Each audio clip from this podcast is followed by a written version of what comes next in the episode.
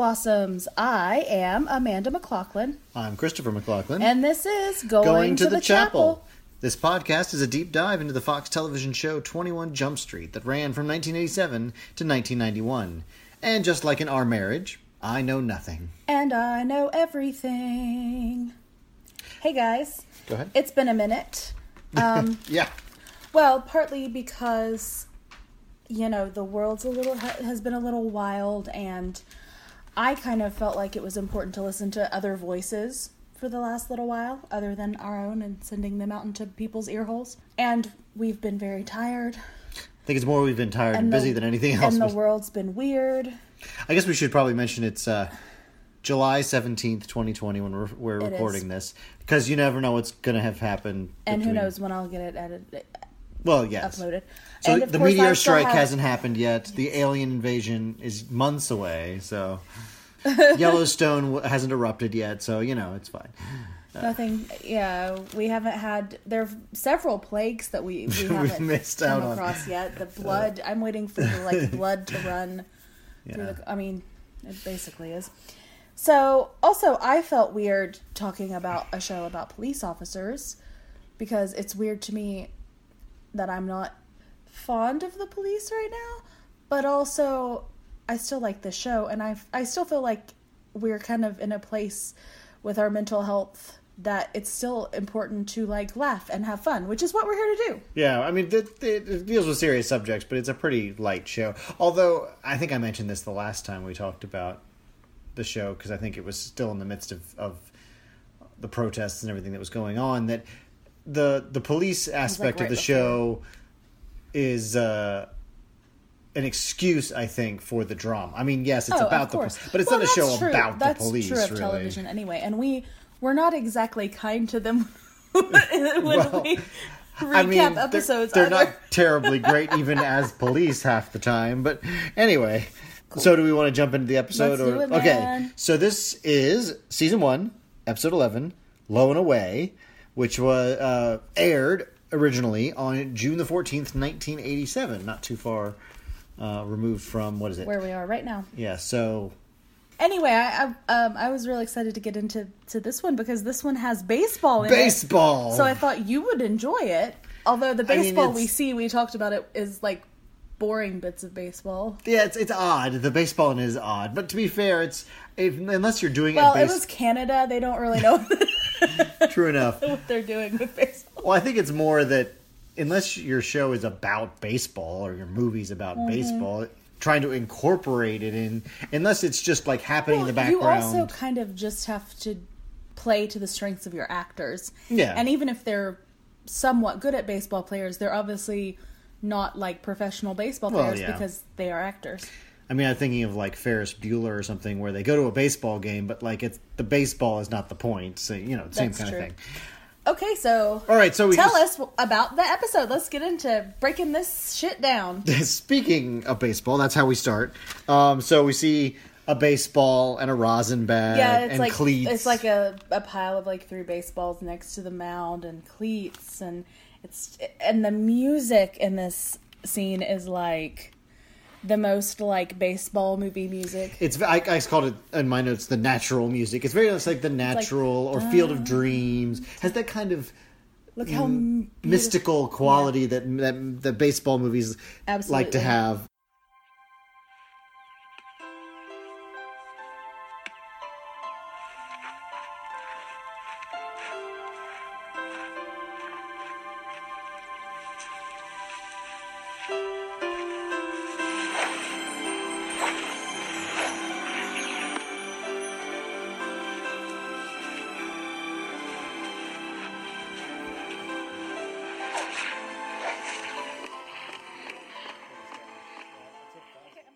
So basically, there's there's your we see this pitcher who we later discover is a high schooler, but looks and the actor Okay. actually is 27 years old. The pitcher, his name is Johnny, and I put this is a grown ass man. And then I looked him up. He's Patrick Breen. I thought he looked familiar to me. Patrick Breen, best known by me as Reggie, the guy in Men in Black whose wife has the big like squid baby. Madison, you're headed out of town, Reggie. What's going on? Oh, well, we're, we're meeting someone. Who you meeting? Well, it's a ship. The ship. I didn't see a departure clearance for today. You didn't know? Well, it's, uh, well, it's an emergency. What? You're doing fine, Ace? What kind of emergency? What's the rush to get off the planet all of a sudden? We just don't like the neighborhood anymore. Just some of the, uh, New arrivals. What new arrivals? Have anything to do with the crasher from last night?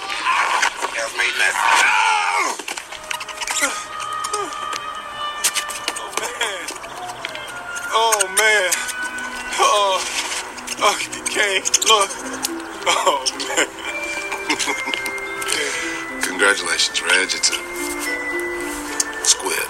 Well, and this is so. This is 1987. I looked him up. He was like actually 27 years old or something like that. He was straight up grown. Like I I know that we always joke about how the they look like grown up Yeah, grown men, but he's like- he was like literally a grown man. I mean, he was kind of skinny-ish and kind of. I don't necessarily think he looked 27, but he kind of also did. I don't know, but I was like, is this is this a high school or is this like the minor leagues? I don't understand all these people cuz the the batter while he's pitching also has this mustache like this full on 80s Yeah, I, I, I missed this, but you mentioned like it. Yeah, he looked 45. I don't know what's happening. I there's trickeration happening in in this high school division. Yeah, and so there's, uh. Speaking of a mustache, there's a, there's a uh, an African American coach with a uh, with a, a mustache who looks just right out of central casting Oh for a manager. Yes. um, who's very impressed with this. So the pitcher's just striking everybody out, just absolutely blowing everybody away, um, and he's very impressed and basically like somebody loves must love me because this kid is great. And, you know, He's like, I'm so lucky. This is Yeah. great. Yeah. it's it's another walk on because the other coach is asking him to look at the catcher and he's like well who's the catcher and standing up into frame and turning around is doug penhall And I Um, just want, I, I know you know what I'm to say. yes Looking like a goddamn snack. Hmm. They all have uniforms on, which I thought about this. This is a practice, right? yeah and he's not wearing a uniform But do people normally wear uniforms during practice? I didn't. I didn't play for school. No. But when I played softball, You didn't wear we did not wear practice, no. uniforms in practice. We just wore like practice clothes. Like I don't.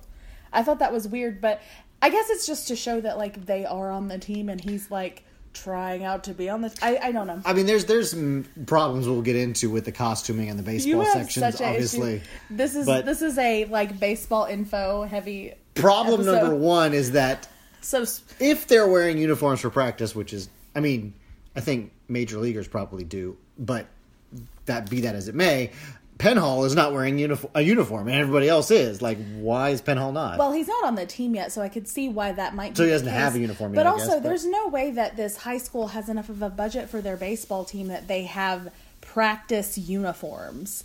Like, there's no way. Uh, But anyway, he's in like a sweatshirt and like sweatpants, and he's very pretty, and that's what I have to say about that. yeah. So anyway, he's like, all right, we'll take a look at him. And well, what he says is, "All right, I'll take a look at his stick." That's right, I'll take a look at to his which stick. I, of course, said to the obvious. I would like to take, a look, at, his, stick. So you're welcome, world.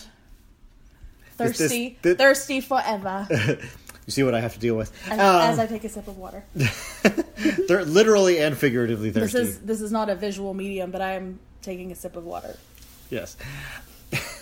So anyway, Penhall then proves his uh, prowess with the stick, if you will. Yeah, um, you do. by back up for just a second. The the pitcher was striking everybody out passes it off because the coach doesn't want him to blow out his arm in practice. No, that would be Um, terrible. So some other poor sap has to pitch to Penhall, and Penhall is is hitting home run after home run and spinning the bat all fancy like and being all cocky. Look at me, I play baseball. yeah, basically just being an amazing batter and just impressing the heck out of everybody. And that's basically the point and end of that scene. And we get to the the title song, which I will not sing for because no one wants to hear it and because we'll get a copyright strike. We cut to Jump Street. Penhall obviously just returning from practice with his cap on backward and still And dim sweatpants and that ass. still Just walking on in. gadding about. high fiving Ioki, and then that we have our, our one of our little like casually racist. Oh, this is an '80s show moments when he's Ioki says, "Has baseball been very, very good? very very you?" good. That's what I was gonna say. Yeah. So, Has baseball been very very good to you? so Yeah. do you know what that's from? Is this some? Do you know? I mean, I'm sure. Like me, like I grew up like my parents saying it, Yeah. like when we would watch baseball or like when we would play baseball, and I'm like, what does that even I'm from? not sure. It's a Saturday Night Live sketch Oh. from the '70s. Oh, that's why I don't know it. and because I was like, is this because it's it's also problematic and kind of racist because it's it's like kind of Well, it's like the- it's- faking like a Spanish accent. Yeah, well, it's- it's a- like, it's a- baseball been very very good to me. I was so thinking it was like, a like the Japanese no, no, no, can't no, say the V well, sound. It sounded that way Yeah. because it was, of course, Ioki saying it. But no, so it's they give him the name Chico Escuela, which I'm not even gonna touch that. But there's a Saturday Night Live sketch in 1978. I cannot remember. Oh, I cannot remember the name of the guy. I want to say something Morris. They came up with it. It was like that this baseball player was going to give this speech, and he like gets up and that's what he says, and he's like from the Dominican Republic. So Right. the the um actor, the player, he was like he was a black character, but he was he was like pushing up this like very kind of Hispanic-y accent. Mm-hmm. And they said he was from the Dominican. So it was like this weird like not okay reference to like Dominicans, I guess, who play baseball. Right, the which whole was still a joke- new thing. The whole joke was they had paid for him to give this speech, and he says this, and then he says like, "Keep keep your eye on the ball," and like that's that's it or something like that. Oh, okay. So like that was problematic, but it was something that like continued to be referenced. So that's what Ioki. That's why Ioki was saying, "Has baseball been very very good to you?" And then Penhall says. Do you remember? Well, he it's says- like the it's the national game of Japan or whatever. yeah, the national Which- pastime of Japan. Which actually, to be fair, is relatively accurate. Baseball is huge in Japan. But Japan. basically, they were just kind of, you know, Yeah. it's Ioki shooting the shit, being like, "Yeah, you're enjoying this assignment," kind of thing. Yeah. But it's it's such a weird, problematic like pretzel because we've got this like racism towards like Dominicans and their language, but done by a black man and then co-opted by who someone who is actually Vietnamese, but in the show is Japanese. Japanese. Yeah. I, I don't I don't know I don't know how to describe that whole scenario. Yeah. But also it just feels really problematic. Yeah, well, we'll get into uh, briefly later uh, the the newness of Hispanics, which of course n- now you know the most of the biggest stars of the, in the majors are Hispanic players, Latin- Latin- American, American players, players. yeah, like from Dominican or Venezuela or whatever, um, Right. all over the place. But at the time, even in the late '80s, it was still certainly in the '70s when the SNL thing was coming out. It was still kind of a new thing. Like all of the start, it was the starting of that infusion of Latin Mm-hmm. American players into, um, well, into the into the wider culture, but also into baseball in particular. And baseball's always been one of those places that you start seeing it first, like Jackie Robinson for. You know, African Americans into culture. So anyway, whole, whole, whole, that's a sidetrack. But so anyway, that's that's a really long sidetrack on one line. But, to, but honestly and truthfully, I this is something I heard my whole life, and I feel weird about it now because it's not something I ever looked into until like today. Mostly because I like forgot about it. But I honestly thought that it were it at the time. I thought it was people making fun of an actual player who had an accent, which also I felt like was wrong. But I wasn't. I didn't know the whole story because I was not alive in 1978. neither was I even. So, and yeah. even when I I've watched some old Saturday Night Live, but I had never actually seen this sketch. yeah. But anyway, that's a pop. That's one of those pop culture things that And uh, come up. Hoffs shows up to also, you know, basically be like to take the piss out of Penhall. And would you like to discuss Hoff's Oh my outfit? God, Since you, you- I, oh I mean, God. I loved Hoff's outfit too, but You I, guys, you guys, yeah, you guys. please, please, uh, Judy describe. Hoffs is always the queen of wearing the most beautiful clothes. And in this episode, she has a good five different outfits. Oh yeah, and I pretty much love them all. But this is the most spectacular outfit. I'm going to attempt to describe it to you as best I can, but um, You do better on the I would. In the no- show notes and stuff. You, I promise you, you're gonna be getting like screenshots because so it's this like khaki colored. It's either a wiggle dress or it's like a top and a skirt.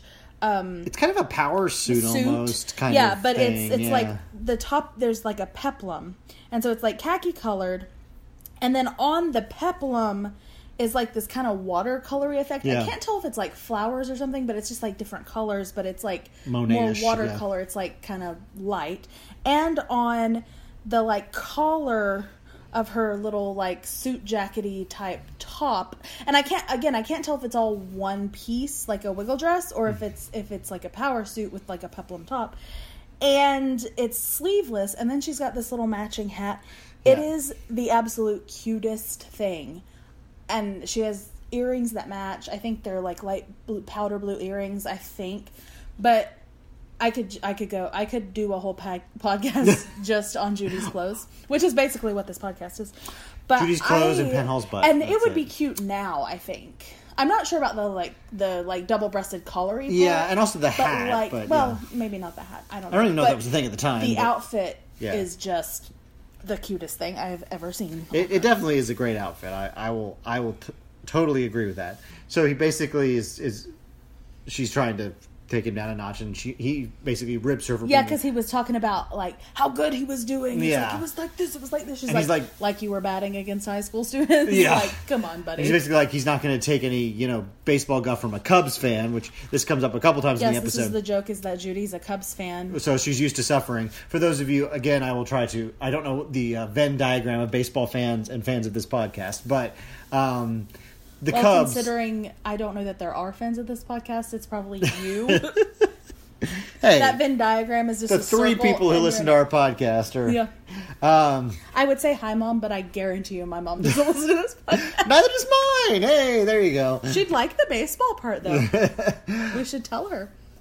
the Cubs, rather famously, had not won a World Series since 1908 at this point. Now, they did win one in 2016, but obviously this was in 1987, and it had been uh, over 80 years, almost ar- 80 years. And her argument is that she's a she's loyal. It's loyal, loyalty. yes. Quite loyal. And the Cubs hadn't even been to a World Series in a very long time. But in any case, Also, why someone in like I'm assu- I, I still assume that This we're supposed, LA, this is supposed to be like Southern California Yeah. would be a Cubs fan is strange to me, but she's supposed to be originally but I don't know what I'm talking remember. about because I live in North Carolina and I'm a Pittsburgh Steelers fan. So what am I talking about? I think you like the colors. I honestly, that's like seventy five percent of it. in any case, as as they head into Fuller's office, Penhall gives her a smack on the butt, Yeah, which is just was- playful, but So I think it is it because this is a baseball episode? Is I it supposed to be like a he's in this baseball frame of mind? Because I I, think did not like that. I don't think Was- it's intended to be sexual. Also, it didn't seem to bother her. Like she laughed and giggled and wasn't like didn't Bothered by it. Wasn't bothered by it. But and I uh, my I'm more questioned was this when something like that happens because I feel like actors uh, with their blocking have some license. Is that something that was scripted that she knew about ahead of time, or is it something he did in the moment? Because that can be a little bit questionable to me. But she seemed to take it and like whatever. I don't know, but it made me really uncomfortable. Yeah. Either way, because that's something that I'm uncomfortable with. I've had when I was in high school, I had friends, air quotes, who would like do stuff like that to me in the hallway yeah, because it was f- funny and they were my friends and i'm like hey that's sexual harassment but thanks though yeah. made me It's- really it's, uh, uncomfortable definitely not so work- so that's i have my own personal feelings about that so i don't you know but not- that moment in the show isn't made to be It's not a a thing. thing like she doesn't care I think so. it's meant to be sort of playful and show their like close relationship. and i think it's a you know. baseball it's like It's definitely a baseball thing. Um, so anyway, they they go into the office and there is uh, a very well dressed man who I immediately Who is a. Fed. He's a Fed. well he is kurtwood smith Yes. of foot in your ass fame Yes, uh, who plays Red on that '70s show, most famously. Also, another thing I always think of him as is the father Asshole on on on uh, Dead Poet Society. that's absolutely where i went Yeah. oh Well, now I'm depressed. He's playing. let's He's good at playing jerk fathers. Although in this in this In show this- he is not well, a in this father, case, he's a jerk- He's a he's a big fed. brother. Yeah, basically. Jerk Gen- big brother here. and so there's definitely tension between him and Chief Fuller through this whole scene because he's uh, basically telling them that this pitcher who we've just seen in the opening scene is named Johnny. Yes, they just need to keep an eye on him, but they he won't basically tell them why. Yeah, because like he comes in and and he asks Doug if he's made the team, and so Doug is like, "Yeah, okay, I'm on the baseball team. What are we doing here?" Yeah. And he basically, it's that classic like we don't get along with the feds scenario. Yeah. With that's in like every film and t- television show ever about police officers, where he's like, "I'll be the one asking the questions." Like he comes in thinking that they're crap, Right. and I'm like, "Then why are you working with them?" yeah. It's like they're Jesus. And then he's you basically it's like it's need to know about everything, which is My favorite quote is that Penhall basically says that their names are always like corporations. I didn't write down what. well his name. Yeah, but his, His name, name is like basically sounds like two last names, and he's like, oh, why do you guys Isn't always sound like your Phillips? names? Something Phillips. Something, I yeah, believe. Phillips, yeah. And then he's like, "Yo, why do you, your names always sound like corporations?" Which I thought was a great. Which line. I I also thought was good. It's like I I imagine a world where, like, you, when you get your application yeah, to be a fed, because that's how it works. They hand you, you know, you can just go to the the office, The office, and get an application. get an application. That's just how it is. There's like okay, before they even hand you the application, they're like, "Sir, what is your name?" Yes. And if you say like, "My name is Jim Smith," they're like, "I'm sorry, sir, Yes. you do not have what it takes."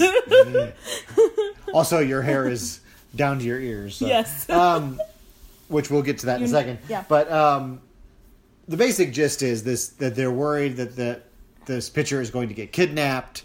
Is the gist of it that they're like? yeah, he basically says you have to, you have to protect him. Won't tell them why. Won't tell them what it's in reference to. Which I said, and but that he wants their full cooperation. And I'm over here like, you have given them exactly yeah, zero information about this case. And, he's like, he did that whole like, it's need to know. Yeah. Okay, if you're working with them, they need to frickin' know. Because here's my thing. So they're supposed to keep him safe. Okay, that's fine, but from what? Like, what kind of people or things or or occurrences should they be looking on the lookout Right, for? what's the like? You can't just wait until someone's pointing a gun at the kid. Like, Right. you know, just just tell like if they don't need to know, who the fuck does need to know? yeah. And what's he doing? He's just here to be like, you guys watch him. Peace out. I And- know all the oh, information, but I'm doing jack shit. is oh yeah, putting Fuller up is not having it. He's BS, like, yeah. he's like, uh, can I know some stuff? I don't like your attitude, and I didn't like his attitude either. I was like, you tell him, Fuller, what is up? I do like the so. But also, he said they have seventy. It's just seven, for seventy-two hours they have to watch him, and they're like, okay, well, what happens after that? He's like, doesn't you need matter. to know, yeah. Just watch him for seventy-two hours. I'm out, suckers. And they're basically like, you know, why we have to be there is, uh, Penhall mentions, you know, the reason you guys can't be there, I guess the crew cuts give you away, which is also a pretty good line um, about the fans, of course. So, so I don't like him. well, no, of course not. He's like a At- super, in the a super words cop. of that weird guy, one of the garbage people from Tiger King, because they're all garbage. yes. Fuck the feds. Yeah. Well, and I feel like, I mean, maybe it's a, but I feel like it must be a trope for a reason. Obviously, local police departments and the feds don't usually get along. I'm sure that really is a thing. Because I'm sure the feds Well, walk I in like the, too they're, the, that they're the invented longer policing. that you're in um, police work and like you move up to that level, like you just become more and more of an asshole because like that's just how the job makes you. Like Yeah. you start out, you may be like actually rip raring to actually do good things in the world. Oh, honey. And then like you become more and more and more of an asshole, and then I'm sure once you get up to Fed level, you're just like Yeah. peak asshole. That's my guesstimate. In any case, that's the gist of that scene. I don't think there's anything else major happens. So we cut to the Hartman kid. Oh, so Hartman's their last name, but Johnny Hartman is the kid's name. Um, Or is it? Dun dun dun. spoiler alert. Anyway, the Hartman kid's For something house. from 33 years ago yes. that we are discussing. Well, we're trying to create some tension here in this podcast for the three or four Okay. listeners. Johnny Hotman Johnny Hartman from from back east. from somewhere From somewhere in the east. general back east area. Yeah. Okay. So Johnny Hartman is riding his bike unsupervised. Yes, I might yes. add. He ha- okay, so this whole thing is like we have to keep this boy safe for 72 hours. the other thing to me is that like who is watching him while Doug and Judy are in the police department with the Fed and he's allowed to on a bicycle ride home with no security detail. Somebody's going to City of Angels him, Yep, yep. right? That would be my. That I mean, that would be the time to do it. And he didn't even get Nicolas Cage in that deal. No, People have not seen the movie City of Angels are so confused right now. I would say see it, but then you'd be very frustrated, like like you were. Anyway, so he rides and says, "Yo, Fed friends," as he goes by the car where the Yeah, there feds are are sitting two up feds in a car at his house, at but his it's house. like yeah, I guess they're protecting the mom too, but who that dri- that ride from school on his bike? Who was protecting him? Uh. Literally no one. So he gets inside and says hi to his mom. And she asks, "How's it breaking?" He says, "Low and away." Title drop. and roll credits. Basically, this scene is just to convey the information that his dad Daddy is ish- coming. daddy issues. is coming into town. He's like, well, he can do that. He does whatever he wants to anyway. Isn't that what he always does? yeah, he has some some serious like snark about his dad. Like I don't care. he doesn't care if his dad's coming into town, and he doesn't like him clearly. Um, just not happy about it. So that's basically the point of this whole scene, and to I guess indicate that there are feds outside his house. So we're in school in class. Um, Hartman's in class, and Judy's next to him, and the teacher. This is as nerds. We can tell you these. This is the worst thing to happen. She, he congratulates Hartman on his paper, and then says that he has xeroxed Hartman's paper as an example of what you should have written to the rest of the class. And of Judy, of course, laughs at him and says, "How embarrassing!" Because yes, really embarrassing. I hate when they do stuff like that. I don't know if they think that that's going to encourage the class to actually do better because I can tell you that all that happens is you alienate that child and they have no friends. I can tell you this from experience. I did find it funny that his paper was on the Volstead Act. Yeah, pro- Which is- he wrote the uh, so spoiler alert. His family, his dad is involved mob. in the mafia. Yeah. shocker.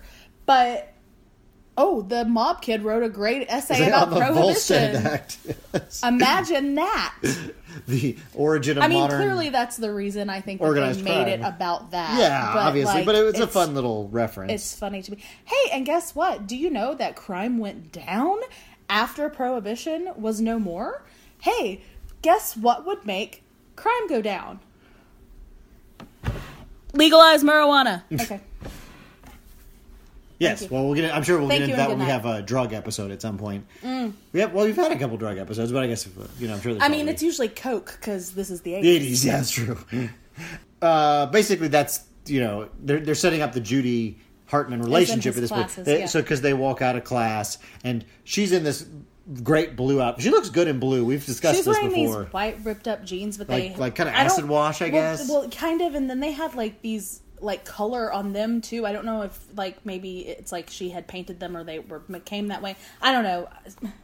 God, she looks good in this episode. And so basically, she and him are like flirting, essentially. Like basically, they're getting into, you know, whatever. Um, and oh, but I love that also. Again, they always have the same first name. I guess that makes it easier, so you answer the right name because she's Judy Robinson.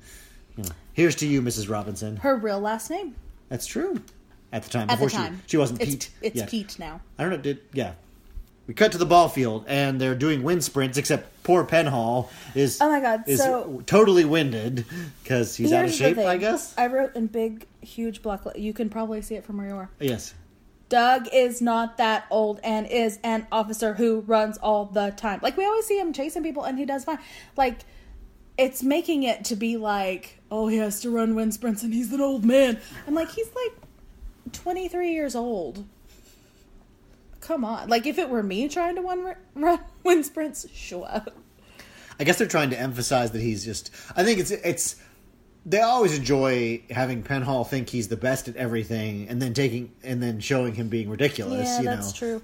It's the physical comedy. Also, thing, it does think, but- remind us, hey, do you remember that he's not actually in high school anymore? right? Which I mean, as if you. And the guy says he's like he's like it's okay, it's baseball. You only have to run like 90 feet. ninety feet at a time. And he's like, why do you make us run wind he says tradition, which is you know gonna- anyway.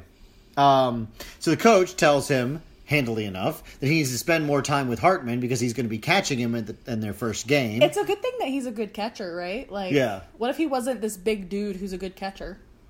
well, handy for the plot, isn't it? um, Lots of things are handy for the plot, like what is about to happen. That he starts talking to Jake Whittaker. Jake Whittaker, this Jake Whittaker kid who comes up and starts talking to him, and so I'm over here like I've watched my 21 Jump Street. I'm like, well, when they go to a high school, the only people who talk to them happen to be the people that are important to the plot and to what's going on. So clearly, if this guy's talking to Penhall, he must be important to our story. right, and he's uh, also transferred in. I guess he transferred in earlier, just but, So but yeah. the timeline is that Johnny transferred in like last season, like last year basically, and then this kid Whitaker transferred in like I think it said like a couple weeks ago or something. Yeah. And then now of course Doug and Judy. I'm like all these transfers. Does this? I don't know if that's normal because I remember when I was in school, like we would have some kids who were there and then they weren't there, and like Yeah. kids move and stuff. But I feel like that's a lot of transfers. a lot of transfers that look a little looks a little dicey. Oh, the coach is like, all these great baseball players showing up in my school. It's like God loves me, basically. Like, uh-huh. That's that's how it is. Um, so that's all basically just yeah. It's it's for the plot that Jake Whitaker and they shows just up. talk about yeah. Meanwhile, uh, Hartman is is busy asking Judy out to dinner. Yeah, Yeah. dinner. It's like, you want to go to dinner? You want to go out for dinner? And and she's like, sure, whatever. Because of course I she. wonder if this kid is from New York. Yeah. Um, the of course Judy's happy to do that because she needs to keep an eye on him anyway. Um, and we cut to a locker room fight that's happening because one of the I get as we find out later, the person who Penhall is replacing at catcher is upset about Penhall's arrival. He's like, and, "Why are you new guys getting our blah blah blah?" and you know sick of you making the team kind of thing. And then as Penhall's trying to fight back, Whitaker just jumps in and Like, like, slams body slams the, kid, shit out just beats the kid. crap out of him. Well, and that was at the mo- mom- that was the moment that I was like, "Oh, okay, something's going on with this Whitaker guy." Yeah. Like, even more so. Yeah, that it's well. I, I, at this point, I think you're supposed to know that he's Also, not I just a- wrote, "Why is Doug dressed in a locker room?" Well, a lot of them are, have a lot of clothes on for a locker room. I guess they hadn't started taking their clothes off yet. They just they had Yeah. just got there. It's there also- was one guy towards the end who takes, his, take shirt his off, shirt off, but that's about it. and it's not Doug. I'm I'm very so upset sorry. about this. I'm guessing he didn't want to. How am I supposed to objectify him in a horrible way? So anyway, coach asks what's happening, and uh, and Penhall says we're just trying to decide who had a better fastball, Gooden or Valenzuela. So I will, And you answered that question for me. I will quickly uh, give you a, a, a brief primer on who we're talking I, about here. I knew you'd love the baseball episode. Doc Gooden, or Dwight Dwight's Doc was his nickname. Gooden was a fastball pitcher for the New York Mets. Uh, had one of the best rookie seasons ever, and then followed it in '84, I think. I, I may be wrong about that, but '84 ish, and then '85 he had followed it up with one of the best pure seasons, full stop, ever by a pitcher. Um, lots and lots of strikeouts. Fernando Valenzuela is one of the first big Hispanic or Latino or whatever you want to call it, Latin American, let's say, superstars. He was Mexican, actually, in the major leagues with the Los Angeles Dodgers, famous for a sort of twisty, very, uh, what's the word I'm looking for?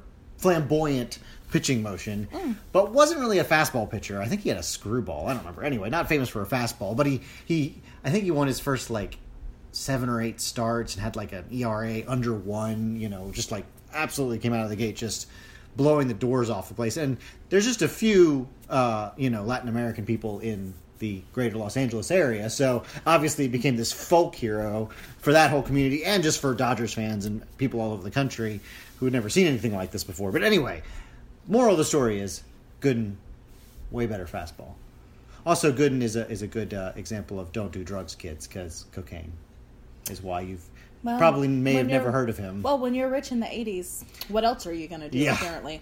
Well, the New York Mets had a big problem with it. Uh, Keith Hernandez and Darryl Strawberry and a bunch of other people on that team were. I always loved Darryl Strawberry's name. The coach is like, sure, sure, that's sure that's sure that's we what it's about because he knows exactly what they're fighting about so he gives this inspirational speech about how they're all one team now and you know these guys are you know just transferred in and you know he points to the three guys who are transfers and says they're all part of the team now and we're going to They're- win We're gonna have a big party after party the after game. we'll be party after Which the game I in the thought cafeteria about this. Like, here's another spoiler alert: they do win the game because of they have to win Of the course, game in the show, Yeah, like yeah, yeah. whatever.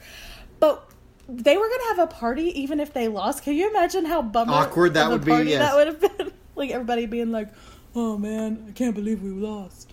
So, um, so Whitaker then sidles up to Hartman and is basically like, you know, hey, you want to hang out after, you know, after practice or whatever. Yeah, and- he's like, "Where are you from? I hear you're from New York. I'm from New York too. Yeah. You want to go out to dinner?" Blah, blah, blah. I'm like, way too interested. At first, I thought there was "Take like, a chill pill, dude." yeah, I mean, like, as we find out later, there's a reason he's interested. At the time, it looks like, like, is he like interested in him Oh, romantically? see, I like, it I almost came off as like that, but that's like he was very pushy about it in a weird way. Yeah. And my thought was more okay when. Well, I mean, watching this now, I know what the story is, but Yeah. even before that, we find out about the mafia ties and stuff. I just thought he had to be maybe the guy that they were supposed to be protecting him from, or involved in some way because he was too obvious. Like Yeah. I'm like you were whatever you are, agent or like mafioso guy, whatever you are not good at it Yeah. because he is like immediately Yeah. like, "Hey, hey, I'm from New York too. Want to go to dinner? Hey, hey, hey." I mean, at least he's not Hanson and narking himself, but you know, whatever. I'm Uh, surprised. That's why Hanson hasn't shown up yet. Yes, we'll get into that. He's Uh, like, "Okay, we're dealing with the feds. We can't put Hanson in Yeah. there. He'll blow the whole thing up." You might have noticed we have yet to talk about him, which is interesting, but we'll get to that. So well, now we cut to the uh, Hoffs and The- Hartman the on a date. date at, at the restaurant, um, and he's telling him a telling her a story about you know meeting this uh, famous ball player, the famous Okay. ball player whose ahead. name, is, Scott Peterson. So I love true crime. So the true crime in me went, ah! Yeah You know, Scott Peterson, which yes. is much different in 1987. That's kinda where I went, today, Today I was like, oh god, oh god, and but yeah. So from the Yankees, from the Yankees, says, and she's and they were both like, "Ooh, you got to meet Scott Peterson, who's a pitcher for the Yankees." So I did look this up, just baseball reference, which is the the encyclopedia of everybody who's ever played baseball well, ever. and also you you did not recognize the name, which I was like, well, Yeah. that must mean something. so I mean, I, I looked it up because I haven't heard of everybody, and there is one guy named Scott Peterson who played like a couple years of minor league ball. So no, they basically purposely made up a person, and the reason for that is he's talking about the story of you know basically said you know stay in school and don't do drugs is like the message that the guy like, gave him. huh. And then, of course, later he gets busted for I don't remember. Is it steroids or is it like cocaine? I think don't it's like. Coke. It just says he goes to rehab, rehab. Anyway, he's like you know uh, heroes, right? You know, basically and then he killed his pregnant wife. yes. many years later, and try, tried to go on the run. Um. and Judy has these giant, beautiful earrings and this beautiful animal print top. Ah, yes. Like I think it was like cheetah print or whatever, like the small, the small, um, size cheetah print. But man, seriously, she is killing it this episode. Yes. At this point in the conversation, he basically says, "So who are you?" And Judy's like, "What? What do you mean?" He's like, "Who are you really? What's your real name?" Because he's basically like, "You're obviously like you're way too interested in me. Like this is your you have all my classes, and you're, you know, you're going out on dates with me immediately." He's suspicious that a woman this beautiful is going out with him on a date, which is probably true. You're a cop or a fed, right? And she, to her, unlike Hanson, doesn't immediately narc she herself. actually just kind of is stays silent, And well, he's like, he's like, this is about my father, isn't it? Isn't it? And she's which is the first thing, the first clue that we get about anything involving him. well, no, because he talks about his father coming into town, but with his Well, mom. what I'm but saying yeah. is, like, we now know what's happening. Yeah. But when you're first watching the episode, this is the first time that we get the clue that this has something to do with his dad. Wh- who's coming into town? Yes. Um, and and Judy's like, well, I don't know anything about your father, which is a 100 percent true That's statement. not a lie. Basically, he's like, I hope you, you know, you're you're not. You're actually really a friendly girl rather than a nosy cop. but unfortunately, she is actually a nosy cop. But, you know, what are you going to do? Nosy cops, man.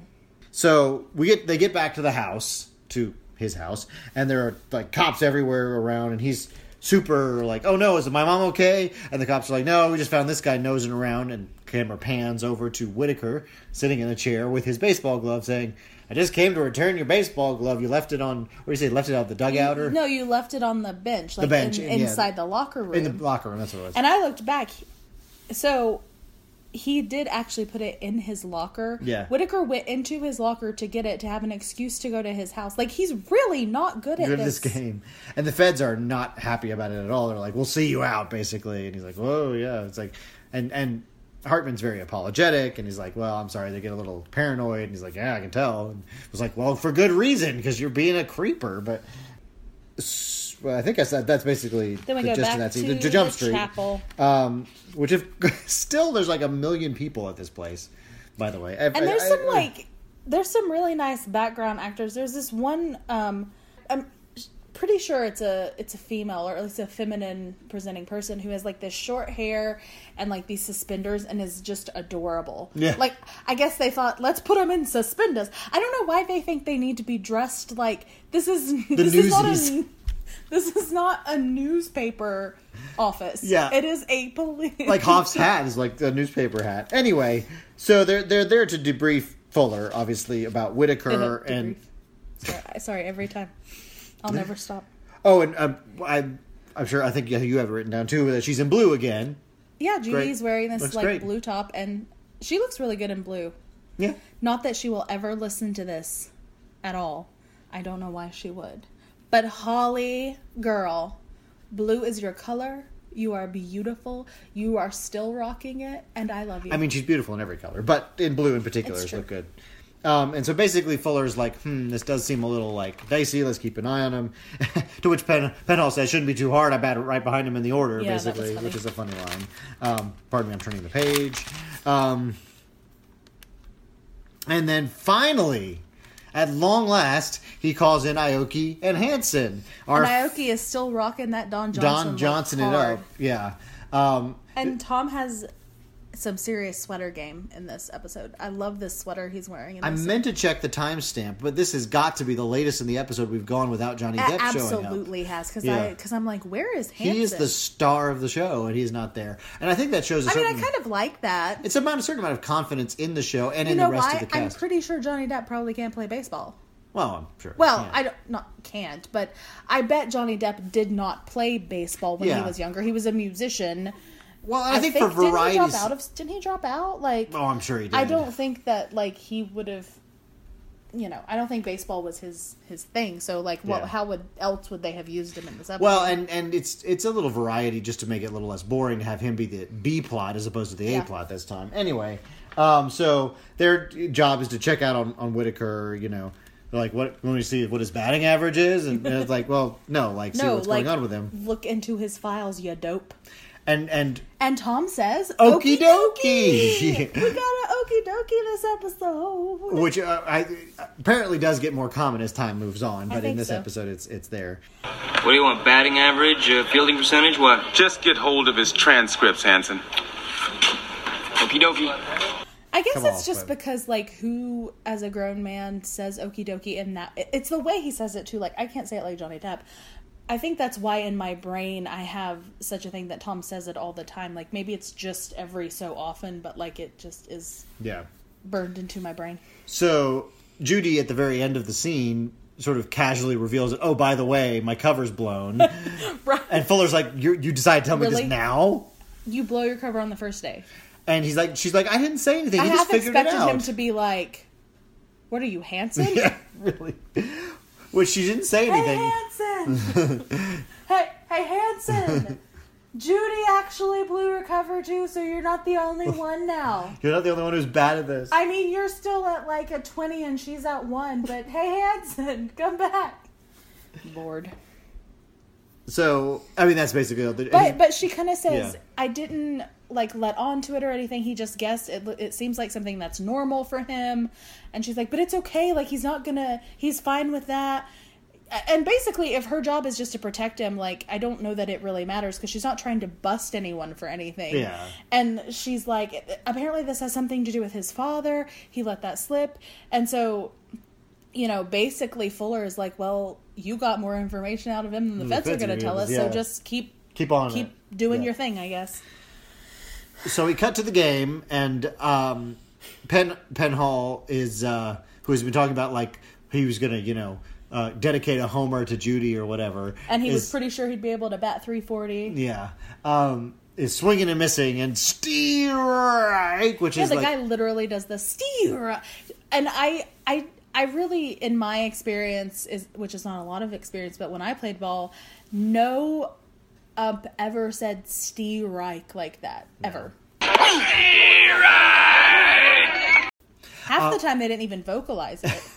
he pops up one foul ball that I love. There's a there's a couple of cutaways to his foul balls. One in which he just like lands in a trash can. But my favorite is it cuts away to just a kid sitting on the hood of a car, and the ball, foul ball lands on the hood, and the kid has to and go I forgot scrambling for a off. second because I I was thinking of foul balls as being as being strike like Yeah, there's strikes. but he they weren't for him because he had that first strike when Well, we they're not- cut to it and then he has a foul and, then he has a fa- Well, another foul You can foul off as many pitches. strikes. Yes, but you can foul as many pitches off as you need to. To strike out, you have to miss. yeah but don't fouls count as a strike Yes, but you it won't can't be a third strike.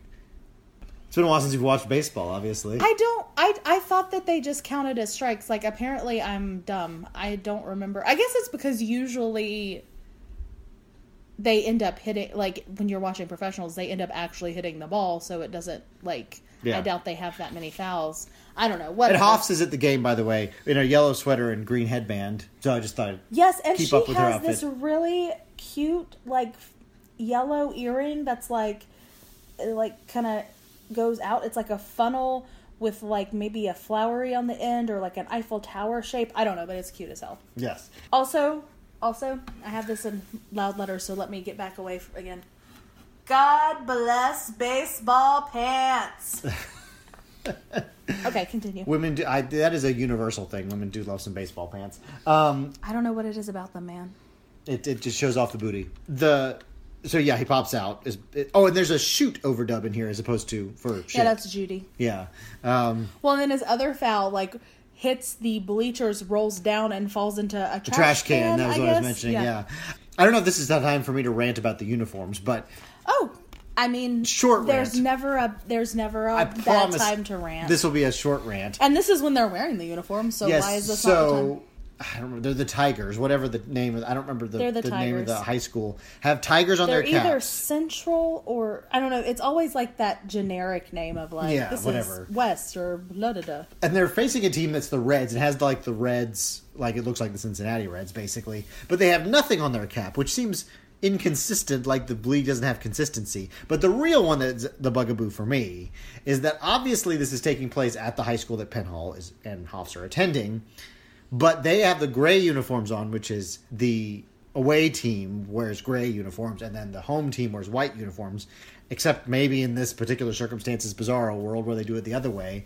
Also, I think they're Maybe. batting first, and the home team always bats second. Well, it didn't. It didn't show. So who maybe was they showed the top of the first, yeah. we just cut to Penhall batting, and he's obviously not the lead. well, he's not leading either, off, so, yeah, I guess that's fine. All right. In any case, I have some issues with the, the costuming, but all right, It's because they were spending so much time on Judy's outfits. it's true. It's true. they were like, eh, just put something baseball-y on them. So, uh, well, and as you point out, he, uh, Penhall was not leading off the inning because he's obviously the last out. Because then Hartman comes out to pitch, and well, he didn't get out. He hit like a triple or no, he pops out in this one. Oh, in the first part. Yeah, Sorry, yeah. I'm yeah. Behind. So Hartman comes out to pitch, and we spend an inordinate amount of time watching Hartman warm up. Also, he's getting cheered for his warm up pitches, He is. which the Well, he's very good at warming up, Christopher. I, I've seen some pitching phenoms like where it's like their debut in the majors where people will like watch their warm up pitches, but no one. That's when you go to get a hot dog or a beer or like go to the bathroom. Is like during you the wouldn't warm be ups. probably getting a beer at a high school game. Well, I'm just saying in a I know. normal baseball game. I know. a coke. Even a high school game. I mean, maybe in a high school game people would cheer because you know, like the teenager girls are like, ah, "Look at Johnny!" But it's still Ooh." a warm up. I mean, it's not like he's not striking anybody. Anyway, just weird. I don't. I, he's good at throwing a ball, Christopher. People just want to see him throw the ball, man. But you want to see him throw it by somebody. That's the whole point. Anyway, so he's he's he's doing very well to start with, and then a creepy old man shows up behind home plate, just starts staring at him, and he's staring back at him, and he gets all and there's Creepy old man. I mean, the music cue is basically a horror movie. Like But this we- is like the horror villain. to be it is it is it's like and now the pedophile. If this were svu we'd be like there's the pedophile. I mean, that's kind of what it looks like. Really, he's like staring in this To creepy catch a way. predator. He's like hanging on the on the gate, like but but but but but, so the mom earlier in the episode did say that the dad was wanted Well, to see yes, the game. and I'm- we know who it is, we get but- the idea that it's the dad. And also i'll i'll do my like imdb research here that um, the guy who plays the dad is michael fairman and he's this older gentleman who has i looked him up he has like 150 acting credits on imdb so Nice. good job for you dude he, consistent work working actor. Yes. but like he was on things like The Young and the Restless, L.A. Law, Cagney and Lacey, TV and then Mm-hmm. actor, yeah. and then like guest spots in like every show ever made, basically. Um, and so anyway, I just wanted to mention who he was, yes, and he is the father. and so He is the father. and so the poor poor Hartman is is completely off his game. He started throwing wild pitches after wild pitch because he wrote, can't He is throwing away his shot. he goes full on. For you baseball fans, full on Mark Wohlers or Rick Ankiel on us here. I hope there are baseball fans listening because they will find this fascinating. I would hope so. I, I, hope there's more baseball. I don't think there are more baseball episodes. I doubt it, but um, so he starts having basically a staring contest with obviously his dad, and then Whitaker. They keep cutting to Whitaker, who's also obviously very interested in this man. So again, it's clear that Whitaker is in on this whole somehow. thing. And so Judy is also kind of like, hmm, and looking at the guy and looking at what's going Yeah. on. She's obviously knows something's up.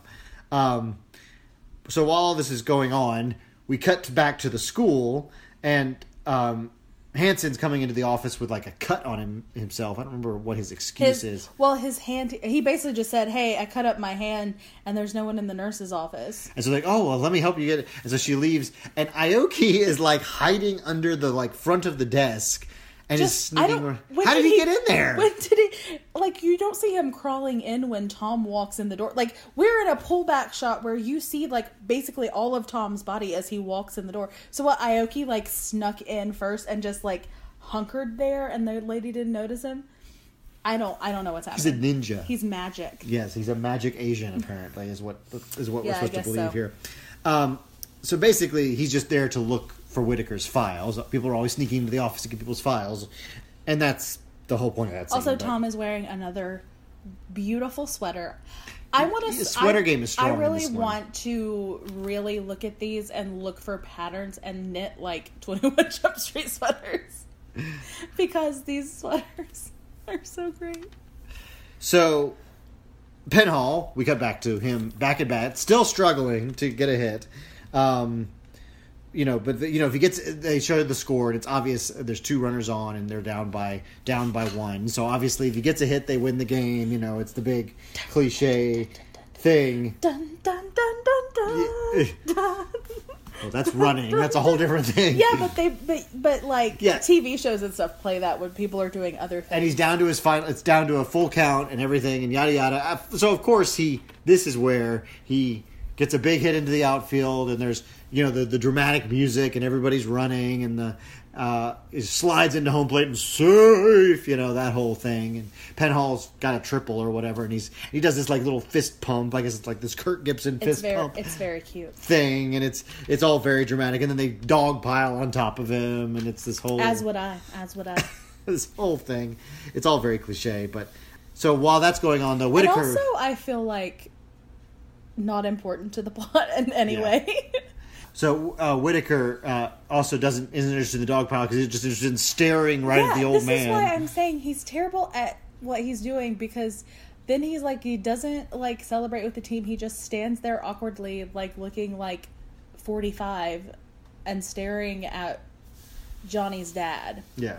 Um, so we're, we cut to the party, and Hartman is finally meeting his dad. And again, thank goodness that they won. yeah.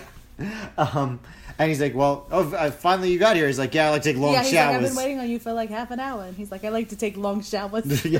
I was like, which obviously he's just like blowing his head off, but like I don't know, it was just funny. Like you I like love- to take long showers, huh? Uh, Hartman and Hoffs, because Hoffs, of course, is is there shadowing him, are have With matching cute- yellow sweaters. Little yellow sweater.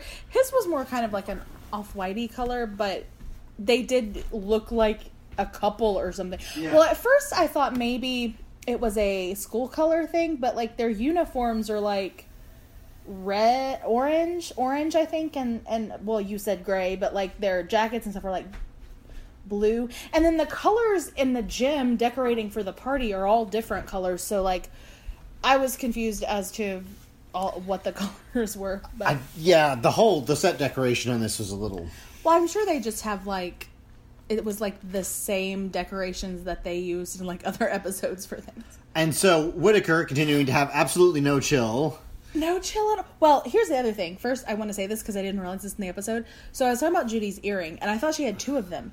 And then when she shows up in this episode, and the dad kind of says hello to her, one of them she has a one giant hoop, and then the other one is Eiffel Tower. She's wearing two different Mismatched. earrings. She is a icon of fashion. I just want you to know, and that's something I like to do as well, or just wear one because my hair covers the other one. Anyway, Whitaker is It's gonna be a, a five hour episode. Um, absolute creep and has no chill and needs to take it down a couple notches and do better. and he's introducing his mom to um, to Hartman and to you know Hartman's dad, I guess. And, And, she Grace looks like freaked out by the whole situation. looks super weird. Like she immediately just kind of like stares at his dad yeah. and is like, I don't. She like has no chill at all. I'm like, damn, lady, like, what? This is such an awkward interaction. Yes. He walks over to the, the coach and is basically like, you know, make sure my boy gets into a good school with a good baseball program. And, you know, he's like, oh, that's, I'll do that for sure, which is, that's a reasonable request. Yeah. But then he's like, uh, I have one thing and I want you to ask, and you can't ask anything, any questions, ask why. And he's like, And he's like, "What you talking about?" Like, I would be like, this "No, is, this is not, random white man that I've never met before." Yeah. He's basically like, you know, look out for my kid, and if anything, you know, if I'm in an accident or anything, like, you know, make sure I'm, make sure he's taken care of, and then it's, you know, he's like, his his mom will take care of the rest. You just make sure he's he's taken care of in the baseball, and he's like, he's, you know, basically like, I'll take care of my kid, and then he he does finally sort of say, well, you'll be well compensated for your trouble, you know. I would not even know how to handle that situation. I'd be like, "Okay, weirdo." You're like bribing me to watch also, your kid. it's like he has a mom, dude, yeah. And he's basically I, whatever. Also, he's 27 years old. He can take care of himself. Yeah. Oh Lord.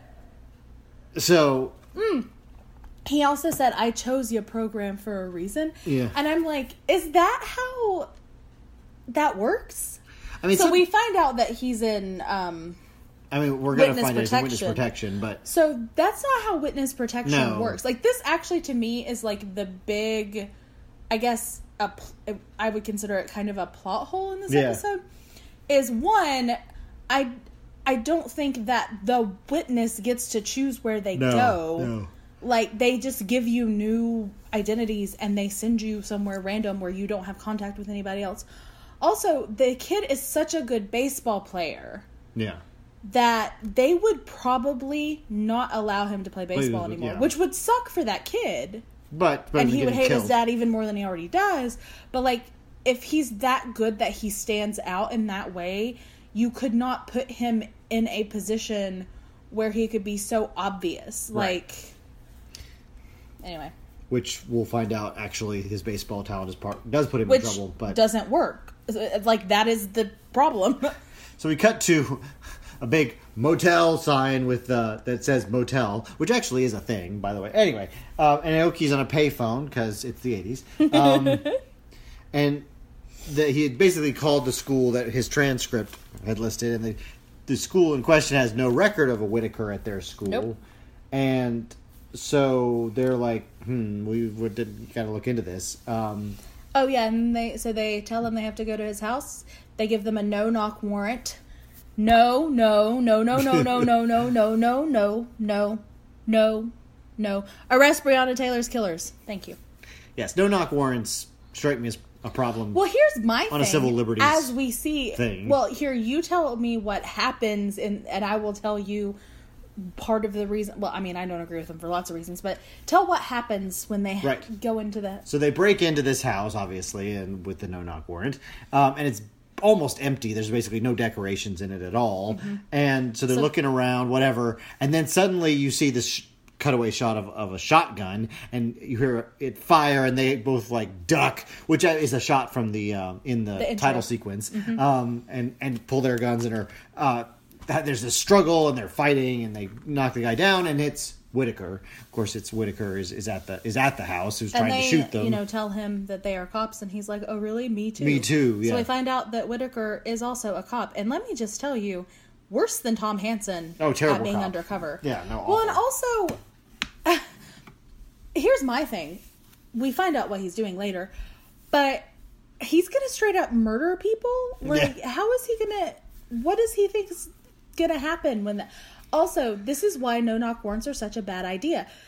Ioki and Hanson could have easily just been dead. Murdered, yeah, like yeah, straight murdered yeah. because they just snuck into somebody's house. So, like to me, no knock warrants are dangerous. Just For the police, too. a situation Yeah. that would already be heightened just with police being there at all. Like if Yeah. a policeman shows up, it is a heightened situation. Yeah. So, like, I don't understand why they are a thing.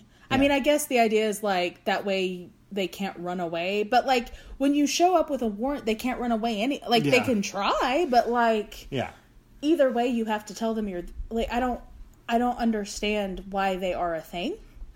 And it's dangerous for literally everyone involved, especially when like they didn't know what they were going into in that house. What if there had been a child in that house Right. or literally anything? Like it's so stupid. Also, arrest the officers who killed Breonna Taylor. Thank you for coming to my TED Talk. Okay.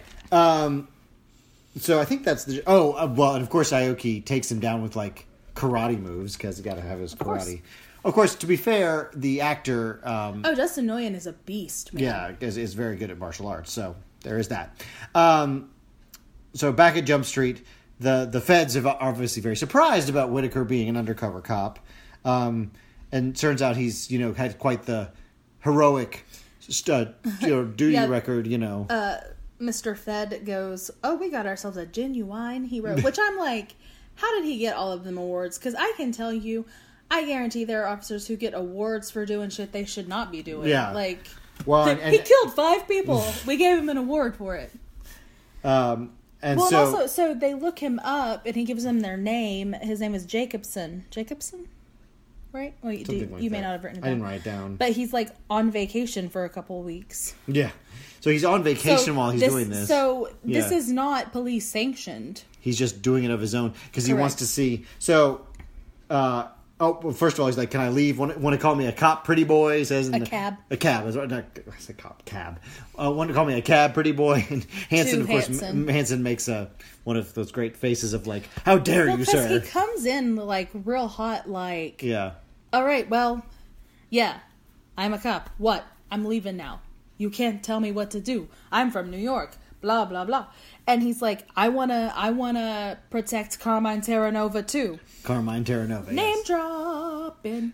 So th- th- and he's like, And "Oh, you didn't like, tell them." "Who's Carmine Terranova?" And so he's like, "Oh, the Fed didn't tell you didn't tell Yeah. you about it, huh? Oh, you're doing that bureaucratic stuff, huh?" Which, like, I don't want to agree with him, but I'm like, I agree with you on this. This is like maybe the only thing I will agree with you on. So, um, Frank Hartman is Carmine Terranova. Frank is the dad. A whole new world. Terranova, get it? Get it? Literally, every time I hear it, I'm like, I think, a whole new world. They just try to make him sound as as mobby as possible, I guess. Yeah, I mean, it's like, what's the most like Italian name? Which I feel like that's not the most Italian name, but like if he's working with mafia people, I guess he has to be Italian. So yeah, he's he's uh there. Basically, he's in. He is as we've just talked about already uh, in witness protection because he is going to roll on a bigger fish in the mafia Crime community. Nick was it the Iceman? The Iceman Lucchese. Lucchese, yes. Um, So he got busted for murder, and then he is turning state's witness, which means he and his family are put into witness protection. right, And Johnny's real name is Chris Terranova. right. A whole new world, a dazzling place I never knew. And this is where we find out that, in fact, the baseball thing you were talking about is a problem because how he, this cop found him is he put, looked at the USA Today at, at the like high school stars Yeah. So he said that he's like, I knew that Yeah. Chris Terranova was good at this, and so they're asking him why he cares about keeping Carmine Terranova Yeah, and the. Fed is super mad at him. Like, why do you care? Like, what do you what, what are you Because why would he care? Why on his vacation is he coming down here to protect this mobster? And the story he gives is that Lucchese. Lucchese killed his partner. So he is wanting to help protect Terranova So that so that Lucchese goes yeah. down for justice for his partner. That is the story. Yeah. So basically, Also, I really hate this guy, but anyway. He's so snooty. He's just like I'm So- the coolest cop in the land. Even though I'm like, dude, I, the minute I saw you, I was like, something's up with this guy, and I ain't even a cop. And I mean, I know it. It's because it's a TV show, but still. so basically, they um, Hanson was like, you know, I'm here. I might as well help you. So the, the uh, Fuller assigns Hanson to go with Whitaker to be the pretty boy dream team and go go uh, find basically the, the the hitmen or just keep track. Well, of what happens is they the Fed gets a call while they're talking about. Oh, this, that's right. I- I that. I'm Luke, that Yes, some of is. Lucchese's men are in town. They Yes. got like a tip, so they so so of course Whitaker's immediately like, I'm gonna go find him, yeah. and like they're like, okay. He said, oh come on, I'm here. I might as well help you. Yeah. And so Hanson goes, is- goes, and Hanson's thrilled about that, of course. Like, oh, this is going to be a fun Yeah, assignment. Han- Hanson already doesn't like this guy, And- and, I'm I'm with him on that. Hoffs and Penhall are still on on Johnny duty or on whatever you want to call it. And him. then they tell Ioki to get in contact with New York to find out like more information, I guess, about yeah. Just the whole situation. And Penhall talks to Hanson about basically like, ah, these New York guys, they just they just look tough. They don't actually do anything, which is gives a great smash cut to well, smash is an appropriate Police term. brutality. Yes, him uh, to Straight Whitaker up police brutality throwing uh, somebody through a window. Um, at a bar.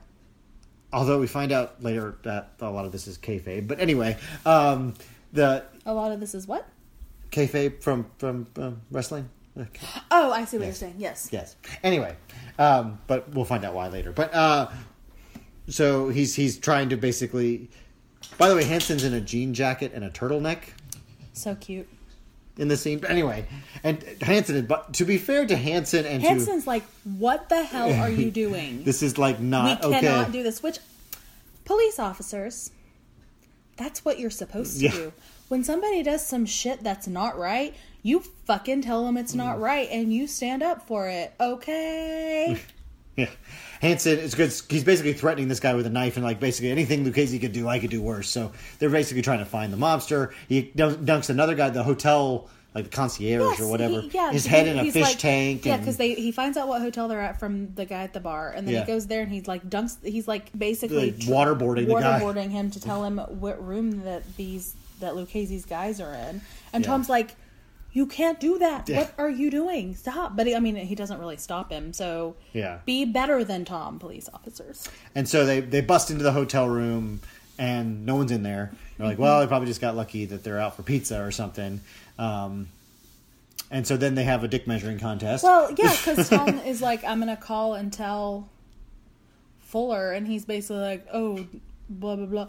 Like, basically thinks that he's better. He's like, do you think you're the only police officer who knows how to be a police officer? He's like, in this hick town, which I thought was interesting because I'm like, you come from New, because their whole big thing is like he comes from New York and he like starts throwing his weight around like he's some big shot, and I'm like, aren't you guys in like California? Like. is this wherever they are? Is it really like a hick town? That's such a weird yeah, way to describe it's it. it's not like a redneck town. But anyway, and yeah. uh, so Tom basically tells him, "Okay, whatever. You think you're so great. We figured you out from day one." Which I'm like, "Yeah," because he's Yeah. terrible.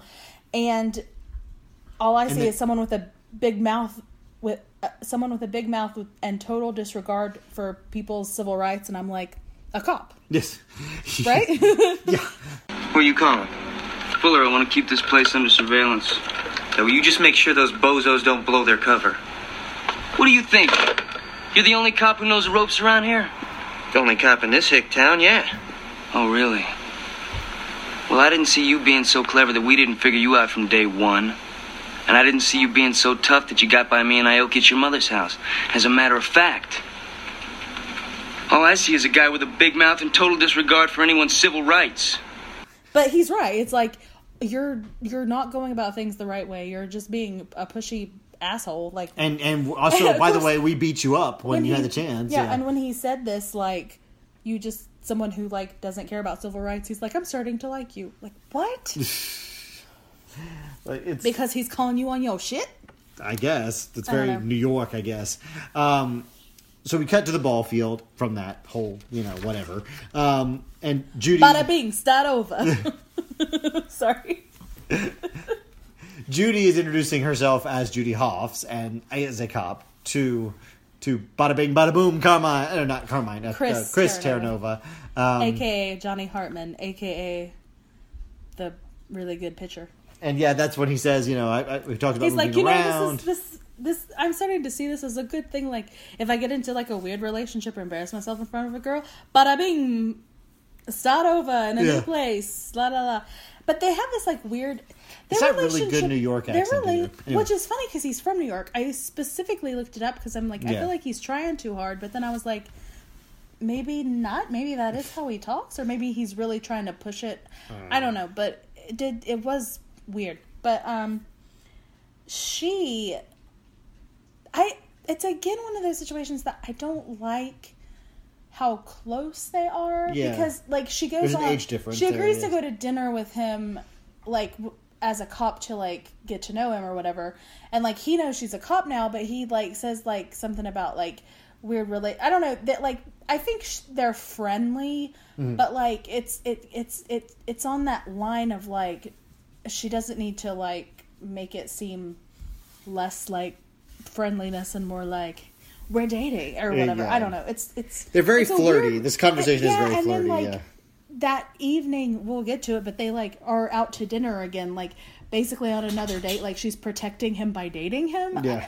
I, I don't know it's a little weird once he actually knows she's a cop i think So anyway, that's the gist of that scene. Uh, we cut back to the chapel, and um, Ioki, with his guns out, I might add, his by which not I his mean his, not his literal guns his, his arms. his beautiful he is this muscly. man seriously he is a beast like you guys should follow Dustin Nguyen on instagram because he still looks fantastic and he's got he's got a family and his little girls are the cutest They're thing i've ever cute, seen like yes. his little family is adorable his wife is very pretty like i love seeing people being adorable So one of the them. newsies, um, backdrop newsies, Yes, delivers so, in the news from yeah, New York. This guy in a uh, with this hat on and this like pink Like open shirt cap. hands paperwork to Ioki. He's like, "Here you go, Ioki," and I'm like, "That's that's Yo Yo Newsy guy."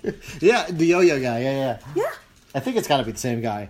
Um, anyway, and good for him because you know he's getting paid more than the others because he got a line in this episode. So good for you, Yo Yo Newsy. I don't know what his name is. I didn't look it up. and so they're uh, they're having a fight over um, the this over the pizza because of course the Whitaker's All right, talking everybody's about, in- everybody's in in, the- there in the like common area and At uh, the chapel, and they're eating. pizza. Whitaker's basically And like, "It's course not New York, like, it's not If it's not. New York, it's not pizza.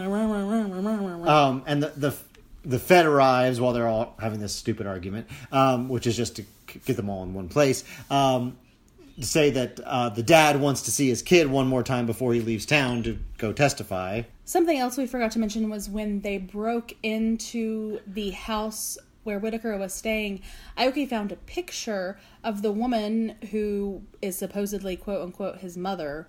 Which hmm. now that we know he's a cop, he said that he just it's some lady he paid to pretend to be his mom. Right. But we've but they but Ioki finds a picture of that lady and some Yeah, man. it's a later scene, but yes, we'll, we'll get to the, the Well, no, picture. Yeah, he but but that's the that information that he's getting. Yeah. Yes. At this point, this is this part is just the Fed. Uh, is we're talking about the dad wants to see his kid again. Basically, it doesn't care. He, at one point, uh, he says he doesn't care if he lives as long as he gets his, gets around to testifying, which you know, very sweet of Well, him. yeah, as long as Lucchese goes down. Well, because I mean, he's he a a murderer, murderer, too. yeah. Like he doesn't really care as long as he gets. Which I mean, I get that. he, basically, the dad is getting antsy about having to go testify in this case because he doesn't think he's ever coming back. So he wants to see Chris slash Johnny again before he leaves for New York. yeah. So they try to they try to maneuver this meet up. So he they go over to Hanson and Penhall and Whitaker eating their pizza and say and he tells Penhall he he's gonna be over at and he says the name The uh, restaurant, Sheraton Village or wherever Yeah. he's staying and that to go get Johnny from the restaurant that he's with Judy Yeah. to take him to see his dad basically. Right. And meanwhile, we have a, a, a part of this where Blowfish is doing his thing again. Got to have Blowfish doing his Blowfish. Yeah, he was showing it to Whitaker, and Whitaker's Was like, like, "Yeah, whatever." nobody in New York does that." And I love that Penhall like just tosses him a piece of pizza and he like snatches it out of the air like like a literal fish, which is Also, I want to add hilarious. that we had pizza for dinner tonight because I was like, watching them eat pizza makes me want pizza. very suggestible. if you hear background crazy, Uh, Our noise, dog is our barking. dog is outside, running around and barking. My guess is she saw a cat. I don't know. She's When crazy. Um, so So I apologize if that. Hoffs and Hartman are up. on another date, and Penhall interrupts to you know set up the rendezvous with Dad, and he's like, "Oh, the catcher too," you know, basically, "Oh, the catcher's a cop too." He's like, "Yep, Doug Penhall," and yada yada. So they're they're about to head out of the restaurant, and this is where we finally get the explanation of what Whitaker is doing. He's So Whitaker calls the hotel that he went to to look for Lucchese's guys. Yeah. Asks for their room number and says and tells them where where to find Terranova is. Yeah, Terranova. And they're like, Mr. Lucchese thanks you. yeah, So now we're like, okay, so he's he not working- trying to protect. yeah. What is is working actually- for Lucchese? Yeah. Right. Um, and so And I was like, he's a bad guy. This is brand new information. like I, I, I didn't like him. Didn't like him to like, begin There's with. something else happening here. I don't know. And well, and that's why I was saying some of the beating up. As it turns out, he probably knew what hotel room they were in was all sort of. That's why I said it was kayfabe. But um, I also liked when um, Fuller told. So when Fuller told Doug where to go to find Chris and take him to his dad, Whitaker just happened to want to go with it. oh yeah, he's like, "Oh, let me go with And you." then Doug says, "Who said this guy isn't nice?" And then Oh yeah, that's right. Tom has this whole thing while he's eating his pizza. I mean, they walk away, but he's like the snitch at the bar. Like he names everybody Yeah. that has been in contact Yeah. with Whitaker. and me. Um, Who said this guy ain't friendly? Snitch at the bar, hotel clerk, me. So this is where we cut to to Jump Street and Ioki figuring out about the pictures that well, says because he got that picture from the house. Yeah. And then he got this other information about like the murder of Whitaker's partner, and it's the same person. Yeah. So obviously, the lady who was pretending to be his mom was actually the partner's wife. partner's wife. So yeah. they're like, okay, well, then you guys need to go pick her up and talk to her Right. and see what's going on. And so they go to her house and they confront her about this. They're like, you know, we know we're, you're not His You're not like because the, the story was, of course, she was a paid actress, which I don't think we mentioned that. is Yeah, she I did. He okay, you did okay. That he was that she was being paid to be his mom, and she. they're like, we know that's not true. Uh, so basically, she just spills the beans. Finally, that long story short, Carmine is the one who murdered the partner, not Lucchese. And, they're so- like, oh, that means that he wants to kill Terra Yeah, And Terra she's like, he's not going to kill anybody. And Yeah. they're like, no, he's just going to tell the hitman where to find him. Yeah. And she pulls the phone out of the wall so, So they, they can't, can't call call, anybody, anybody. And she's like, you know, I hope he dies.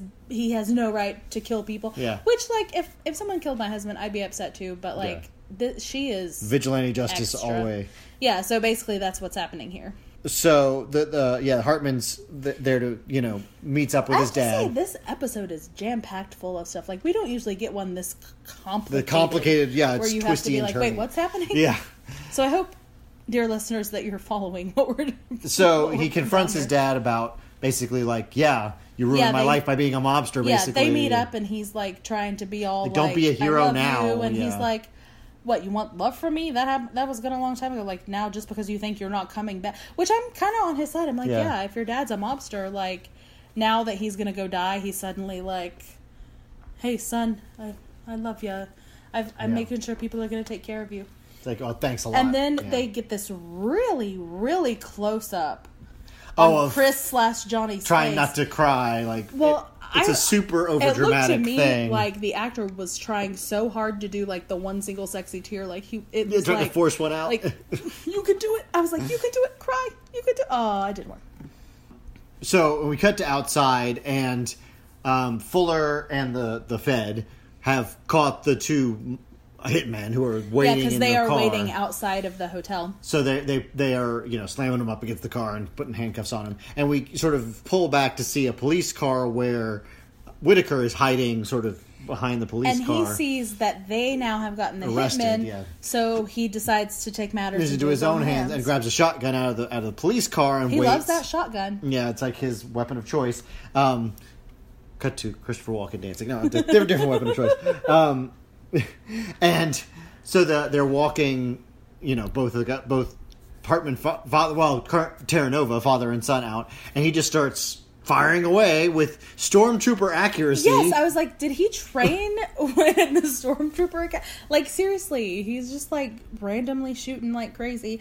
So they all like, I guess, run back in. Do they run back inside? yeah, they, I think they, they remember. Yeah. hide or run back. They get out of the way, and so he hops in And the then car uh, to make a and getaway. Then, and then let's see, Hanson and Penhall. Hanson and Penhall show up, and they're like, "Where is Whitaker?" Like Yeah. right before he starts shooting, and she's Yeah. like, "He went to go get coke. Why?" And so now they're trying to get in on it, and Judy's wearing her red fringe jacket. I just Mm, wanted yeah. to.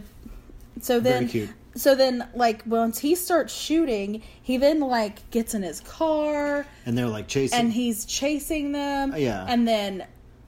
Tom gets out his gun, starts shooting at. he has a shotgun. Whitaker's. Well, no, he has his. Well, first he has a just a his handgun, revolver, yeah. and then he takes out his. Apparently, apparently he has. They, They all a just have shotgun, too. shotguns. Yeah. and then so Whitaker is trying to get away, and some cop cars like stop him. I guess So he- maybe the feds. yeah. So he turns around Turns and around he's and- heading towards driving. Hanson and Penhall, and Penhall's like. What are you doing? There's a car coming. He's like, I know it is. and then It's very much the Joker in Dark Knight kind yes, of situation. Tom just like blasts at him, the yeah. car, and it and it and it like hits to, into this other car, and it Well, and actually, if you see, I, I saw in the, on the second watch of the episode, they jump. They're like in front of it, so they're Yeah, they jumping out, of the way, out of the way, and, and it hits the car. and It does this cute. great flip through the air. for a television show, that was a It's a great car great- stunt. and and that car stunt is also in the intro. Um, yeah, and and Penhall says "Holy shit" in real life, but of course it's redubbed to "Holy cow." which doesn't fit the moment as well. anyway, and the thing like lands on its on its roof, and anyway, so the the other cops who are there, I guess the feds, are run up and drag Whitaker out of the car and arrest him, obviously. Um, and and Hanson's you know looking very badass with his shotgun, like you He's know, like, that's the way he would have done it. yeah, exactly. It's like, well, I, you know, just giving him a taste of his own medicine, basically. exactly. Um, and so that's the end of that scene. Obviously, the, the resolution of that storyline, and the stinger is is It's just, just, like a cute little. at back of the ball field. Judy, Judy and, and- Hanson saying, or not Hanson, uh, Hartman saying goodbye to each other, and Yeah. Um, Again, a little bit awkward, but it's it's it's like a nice little tag. It's cute. And then And then- the coach of the baseball team calls Doug up. Yeah. And Doug isn't even wearing any. He's wearing like a sweatshirt. Yeah. He's not. He's wearing normal. No, he's wearing his like leather jacket. He's just wearing his, his normal, normal clothes. outfit, yeah.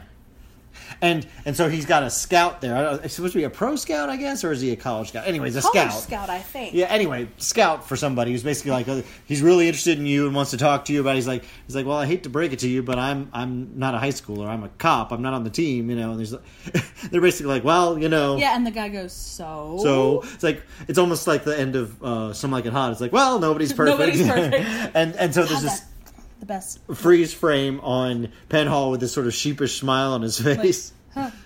Which I'm like, that's that's weird Um, sort of a that the funny- guy's like, so you could still play ball, which is true. I mean, he's like supposed to be like 23 years old. I mean, Yeah. so I mean, he's not like an old man or anything. He could Well, go to yeah. college. I don't Sure. think he went to college originally. He just, you know, went to the police, whatever, academy for two days. No, I'm just kidding. Well, if anyone's still listening, thanks for sticking around for this long. Um, is there anything? Well, once I so- edit it, it's not going to be two hours long. Yeah, I hope not. So yes, um, is there any? Um, I guess what is your favorite '80s ness or whatever? Well, I think that first outfit of Judy's is my favorite thing. I, I know that a lot of time we. Oh my gosh. the dog is like flipping her ears around now. This dog is going to ruin our entire lives. Anyway, um, Going to? so I know I usually I pick Judy's outfits a lot. We tend to do that, but she just it was She so was on cute in point this episode. And there was nothing really in this episode that that screamed like eighties. I mean, Don Johnson aside from outfit. like the mafia. stuff and Ioki's the Don Johnson outfit. Yeah. What was your favorite eighties? Uh, The sweaters. the sweaters.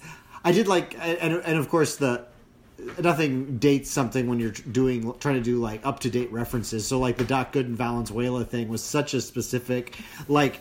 It was a little out of date, actually. Even at, in '87, at the time, it, could- they, both those guys were kind of past their, not really past their prime, but not quite the big stars they had been a couple years earlier. But it's just funny, That's because. Doug's older than them. So It's uh, something that, like, at the time, everybody would have gotten the reference. Like, a- a- well, anybody Right. who at least even vaguely followed baseball. It's like if you sort of talk about Mike Trout now or something, or, or, or I guess that people don't really follow baseball anymore, like Tom Brady in football or whatever. You know, some Right. everybody would have known the names. You know, Right. so it's funny how that always works in TV shows. The more up to date they are, the more out of date they become very quickly. It's true. Um, so anyway, it was that was kind of fun as a baseball fan, but um, yeah, I mean, this episode was it was interesting because of the twisty turny aspects. I like that they made Hanson the B plot instead of the A plot. Um, of course, the baseball stuff was fun, although kind of secondary. That it, the baseball was just sort of an excuse to Yeah. have something to do for the scenes. but- True. um, and also, I I really liked things, um, that Judy had such a big role in this one, and it wasn't. I mean, they did use her sexuality a little bit because the whole idea was like she's dating him, but that yeah. they went on a date, but then he comes around to understanding that she's a cop, so it it it's a little bit weird that he still kind of weirdly acts interested, but also he knows that he's going to have to move on, so it's Yeah. not really a thing. But I like that it wasn't just that that she got to be a girl who likes baseball, and nobody acted like that was weird. Like it Yeah. wasn't like she said something to Doug about baseball, and he was like, "Oh, what, Judy? You know about?" It's clearly something they talk about. Well, and even though she mentions she's a Cubs fan to him, something I don't think I mentioned in that hallway scene, and he's like, he doesn't say anything like, "Oh, like you're a baseball fan." She's just like, "Oh, too bad," you know, basically, "Oh, you're a Cubs fan," Which for the know. '80s, I feel like is a big thing that they were like, "Oh, what?"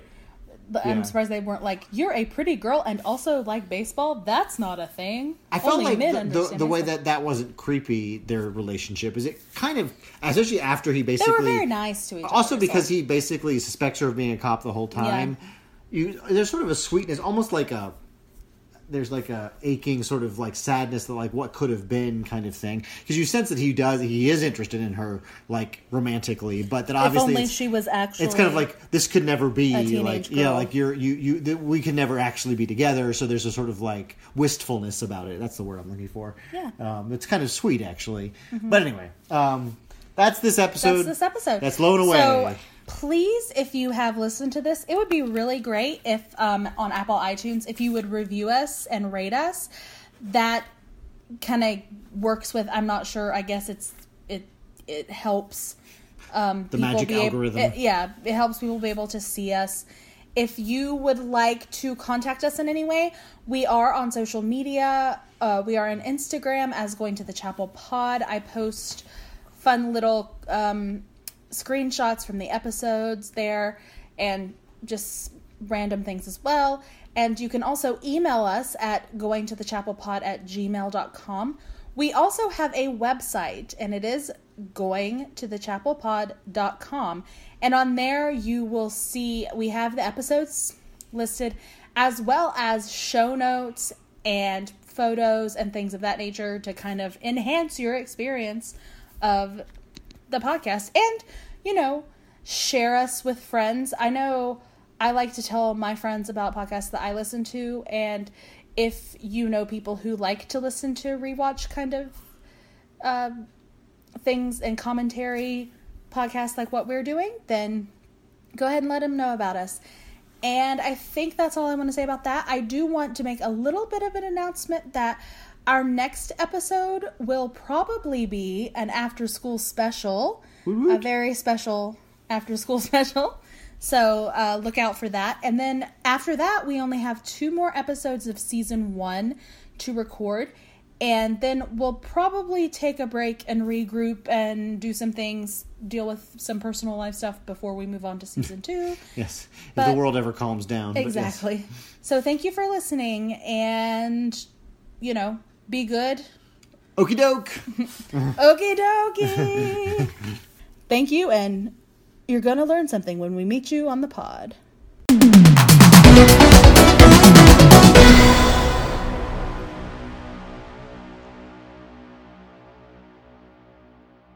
What would it be? Thirty-three Oh my god, years from you literally do this every time. Yes. 33. 33 years ago. That's we even way. talked last time about how you do this every time. I put it at the end of the episode as like a, a outtake. Welcome to the outtakes, everyone. Good to know. I was almost going to sing, but then I didn't.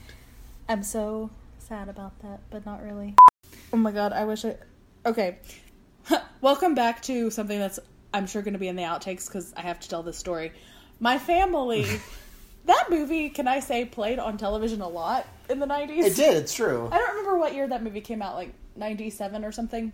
Anyway, so anytime that movie was on TV, my family would sit down and watch it, and the whole time we're mad because we know how it ends, and we're like, why are we watching this? But we can't stop. It's literally like watching a car wreck. and then it happens. And and so if you don't know what happens in that movie, I'm not going to tell you the whole movie, but basically Nicolas Cage is an angel. He falls because he falls in love with Meg Ryan. So they get together. He like isn't an angel anymore. She goes out for a goddamn bike ride and puts her arms out and closes her eyes riding her bike down the road and a truck hits her and she dies on the side of the road, guys. That is how this movie ends. It's horrible. And every time we knew it was coming, but we still had to watch the movie. And she died every time. It never changed. And we would yell at her. Like if I, I we should watch that together sometime. Maybe that should be like an after school special, not that it has anything to do with 21 Jump Street, but and just it, like literally live stream me watching it and yelling at her. It's it's pretty funny. Also, one of the best movie soundtracks of all time. It's true. Iris. Goo Goo Dolls. All right. That's that's the one good thing to come out of it. And the and the end of Nicolas Cage's romantic comedy career, not romantic comedy, romantic drama career. Um, in any case, All right, we're Now that we're we're back with- to the episode. back to the episode, away from outtake land. That is the greatest name, Darryl Strawberry. is a great name. He should have gone into porn. I'm just saying, I would have.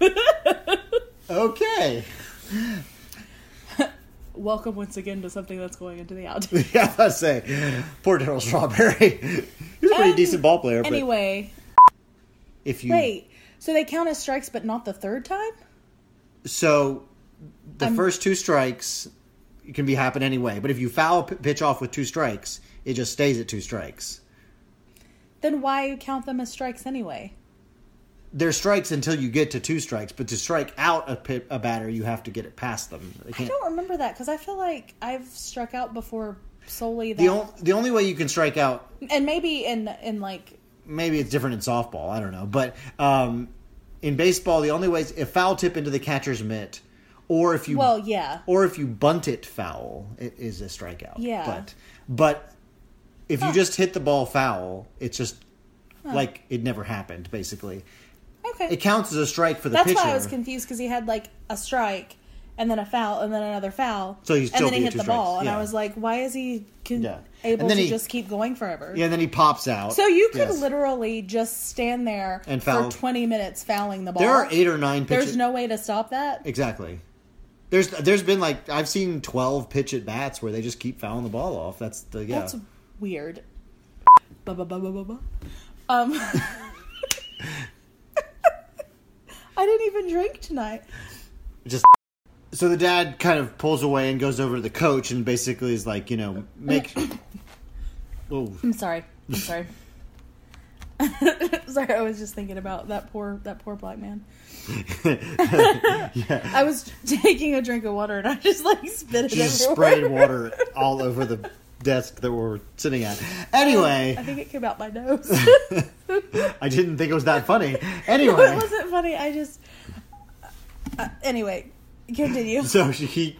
I just I going spit all over. I spit all over. Vampires don't wear polka dots. It's, Ruth it's, is going to be very upset. it's it's it's okay. okay. The Bailey School kids will survive. It was just a sp- I mean, they've survived. You know, much worse. Anyway. Welcome Um, to the outtakes, ladies. so, thanks for listening, my friends. And you're going to learn something when you meet us on the pod. Wait, when we meet you on the pod? When we meet you on the way. You want to try again? You're going to learn something when we meet you after school. Okay.